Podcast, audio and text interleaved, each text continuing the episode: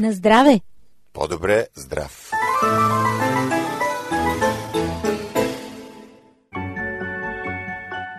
Здравейте, скъпи приятели! Добре дошли в Зона Здраве! Аз съм Рати. Здравейте от мен, аз съм Божидар. Започва здравното предаване на Радио Гласът на надеждата. Скъпи приятели, факт е, че през последните години аеробният капацитет на хората е спаднал с трийсет процента. Това се дължи на силното намаляване на движението и засяга всички възрасти и социални прослойки. Ще ви представим едно изследване на Джулиоти, която казва: природата определя правилата на играта, т.е. на движението. Може ли да има безболезнено лечение на кариес? Друга тема в По-добре здрав. Ще говорим и за алергиите, които отстъпват пред имунотерапията. За какво става дума, ще разберем след малко. И поредиците, изпълнени с енергия. Проверени факти и медицински изследвания. Изпитани рецепти и лекарски съвети. С грижа за вас. Защото това е По-добре здрав. Вие слушате Радио Гласът на надеждата. Обадете ми се на телефон шест три три пет три три с код за Пловдив нула три две.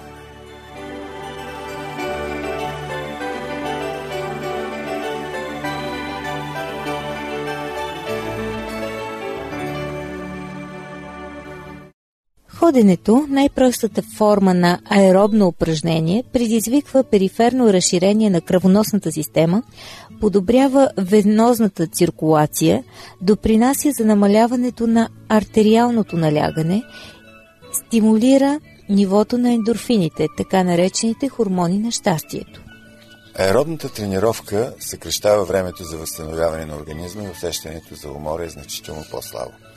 Благодарение на по-доброто снабдяване с кислород се намаляват травмите, а свалянето на килограми става без изтощителни диети, които могат да доведат до анорексия. Растящ проблем при подрастващите и младежите. При хората, които имат повишено кръвонналягане или нарушения в метаболизма, движението, комбинирано с съответно лечение, дава повече от добри резултати. Анаеробното физическо упражнение представлява голямо натоварване на мускулите и е всъщност дейност с голяма интензивност и малка продължителност.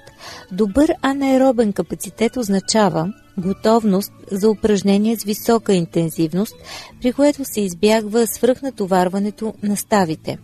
С едно проучване, което отне двайсет години изследователски труд и бе представено на Конгреса на МОК в рамките на Sport for All две хиляди и десета, си поставихме за цел да популяризираме пътя към доброто физическо и умствено здраве посредством различни видове спорт. Проучването обхвана хора от различни възрасти и занимания. Използваният метод беше анкета сред три хиляди деца от шест до тринайсет години, за да установим начина им на живот. осем години по-рано бяхме задали същия въпрос и на други три хиляди деца.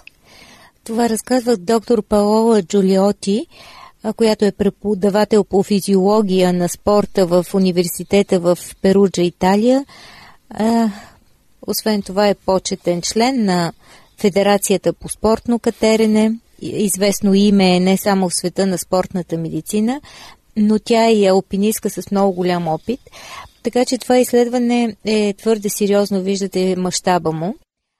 Доктор Джулиоти разказва: направихме проучвания и сред двайсет и пет служители в малко градче на възраст между трийсет и петдесет и пет години и сто двайсет и четири военни на възраст двайсет и осем до шейсет години.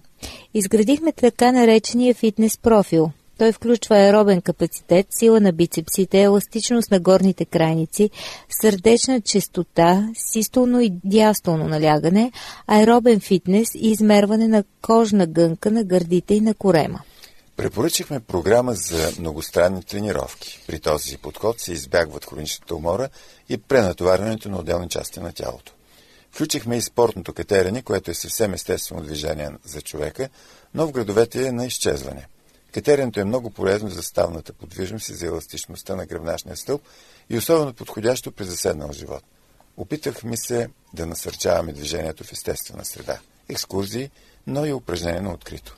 На всички тези хора направихме изследвания след три месеца и след една година. При включените в изследването деца установихме висок процент на наднормено тегло и недостатъчно движение. Половината от децата спортуват с родителите си, но от време на време.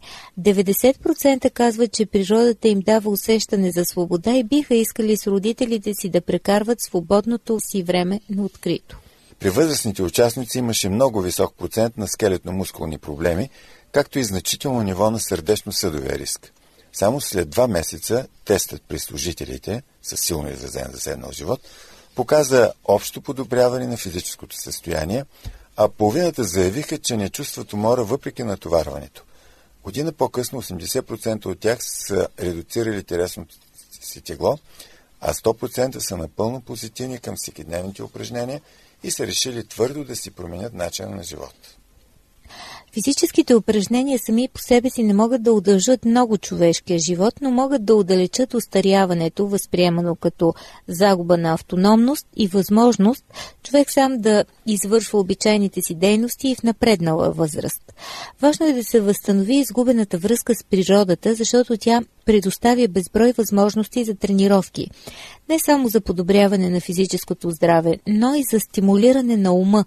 Преходите, ски бягането, плуването увеличават аеробния капацитет и намаляват риска от съдови заболявания и проблеми с метаболизма. Катеренето, алпийските ски дисциплини, ветроходните спортове спомагат за координацията, заставната подвижност и реактивността. Какви изводи направихме?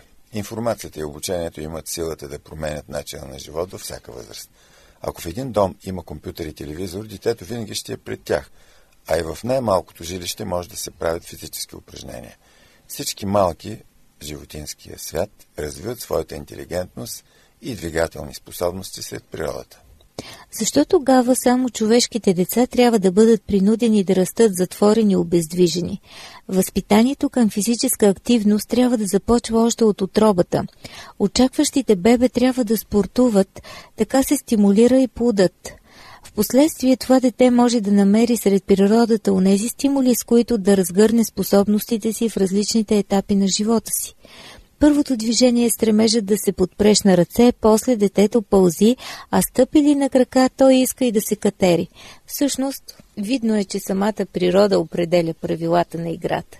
Може би, скъпи приятели, сме позагубили връзка с природата, с естественото в живота и е хубаво да се опитаме да я възстановим, да бъдем повече на открито, на чист въздух, да имаме повече движение, без друго. Животът ни ограничава в голяма степен модерния живот от физическа активност, така че трябва да направим нещо смислено и волево по въпроса. Не сменяйте честотата, след малко се включваме отново в По-добре здрав с въпроса: възможно ли е кариесите да се лекуват без болка? Уважаеми слушатели, вашите въпроси са важни за нас. Пишете ни на адрес Пловдив, пощенски код четири хиляди, улица Антим първи, номер двадесет и две, звукозаписно студио.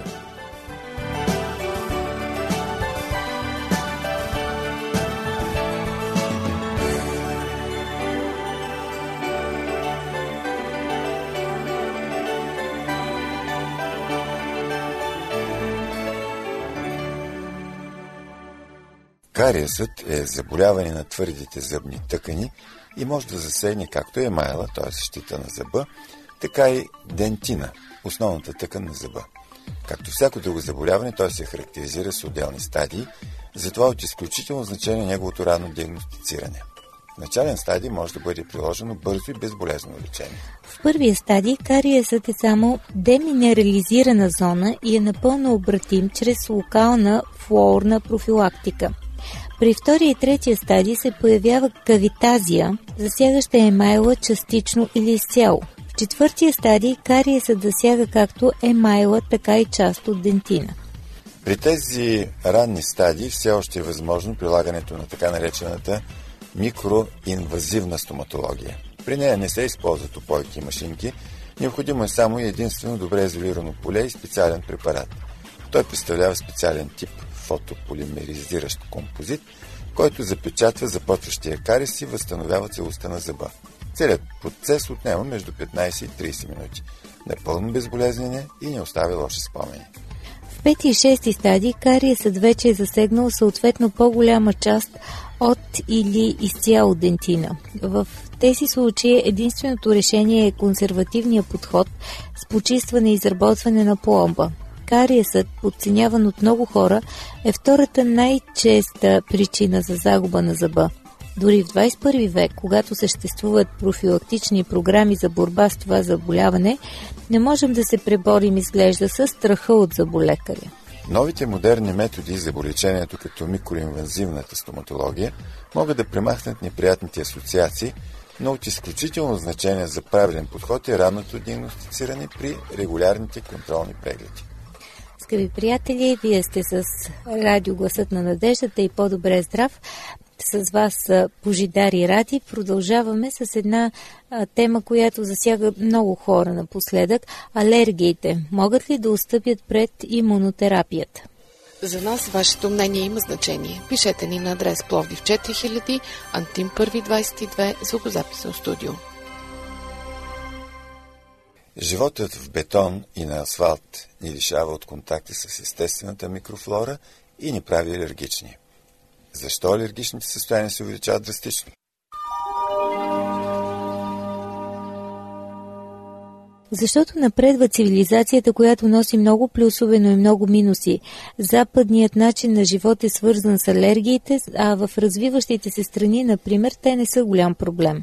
Добре, но какво точно от цивилизацията ни прави алергични? Факторите не са един и два и са комплексни. От една страна, стерилният начин на живот. През цялото си развитие човечеството е живяло основно на открито, в много тесен контакт с животните, с пръста, с растенията, а това вече не е така. Животът в бетон, на асфалт, той ни лишава от контакта с естествената микрофлора. Нормалните бактерии са много важни за обучаването на нашата имунна система. Не случайно напоследък толкова се говори за пробиотиците, за полезните бактерии. Ако един организъм не се е срещнал с естествените микроорганизми, имунитетът страда. Дори в една канадска научна статия се говори, че разкъсването на връзката между пръста и човека е причина за астмата и алергиите. Други фактори са все по-малкото излагане на естествената слънчева светлина и липсата на витамин Д. В края на деветнадесети век болните от алергия са били единици, а днес в Англия, например, петдесет на сто от младежите са алергични. Храненето има ли отношение? Разбира се, днес приемаме много концентрирана храна, без достатъчно фибри. Задоволяването на глада чрез така наречения фастфуд е сред основните причини за тихите възпалителни процеси в организма, за диабета и атеросклерозата. Тези възпаления имат отношение и към имунитета и алергиите. Какво се случва в организма при алергия? Преди всичко имаме един генетично предразположен индивид. Този фактор го има и преди двеста години, но тогава средата на живот сред естествените природни фактори не е позволявала това предразположение да се изяви клинично.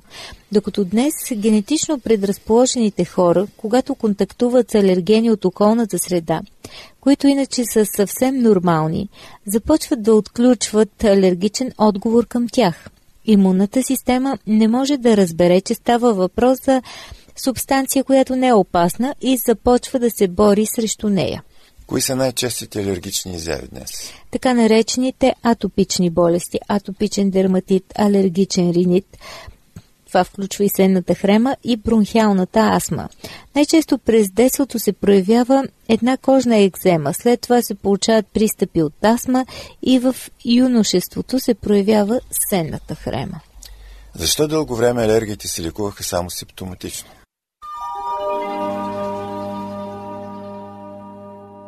Не е точно така, защото първото лечение на алергиите всъщност е имунотерапията още преди сто години. До тогава тя не е била съвършена. Имала опасност от тежки алергични реакции. След това се откриват антихистамините и назалните кортикостероиди и имунотерапията се оказва изместена. Но хората имат по-големи изисквания, могат да се излекуват, а не просто да потискат симптомите си. Какво представлява днешната имунотерапия? Това е метод, чрез който организмът се подлага на постепенен и контролиран контакт с алергените, към които конкретният пациент е алергичен. Приемат се най-често капки или таблетки, при които няма опасност от анафилактична реакция. Препаратът се разтваря под езика за няколко минути, където контактува с имунните клетки в лигавицата.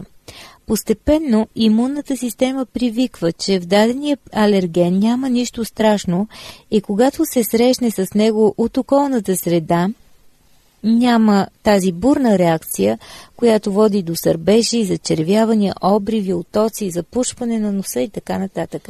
Колко време се провежда тази терапия? Оптималният курс е три-четири години, а ефектът се задържа седем-осем години. След това може да се направи нещо като ревакцинация, но при много пациенти още след първия пълен курс се постига окончателно излекуване. За всичко видове алергия ли има имунотерапия?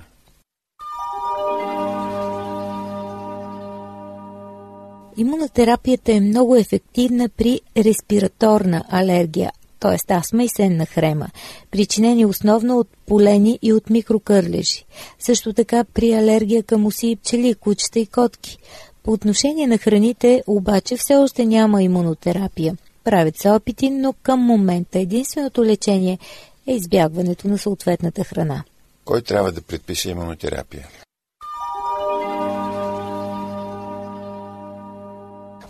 Алерголог, при това след точно проведено тестуване.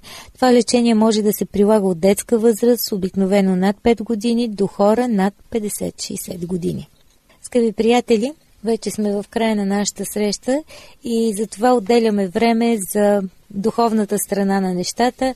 Не сменяйте честотата, защото ще завършим с поредицата "Изпълнени с енергия", в която ще ви представим нещо много интересно, свързано с раждането.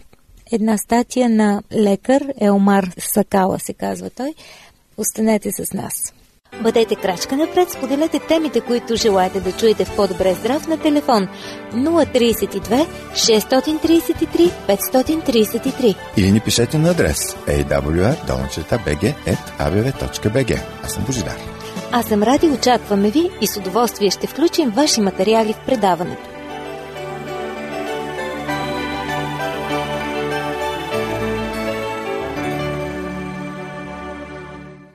И така, отново сме на линия. Уважаеми слушатели на Адвентното радио, вие сте с "По-добре здрав", здравното предаване, в което се опитваме да промотираме здравословния живот и да докоснем и духовната страна на човека. Едно измерение, което сякаш малко се пренебрегва.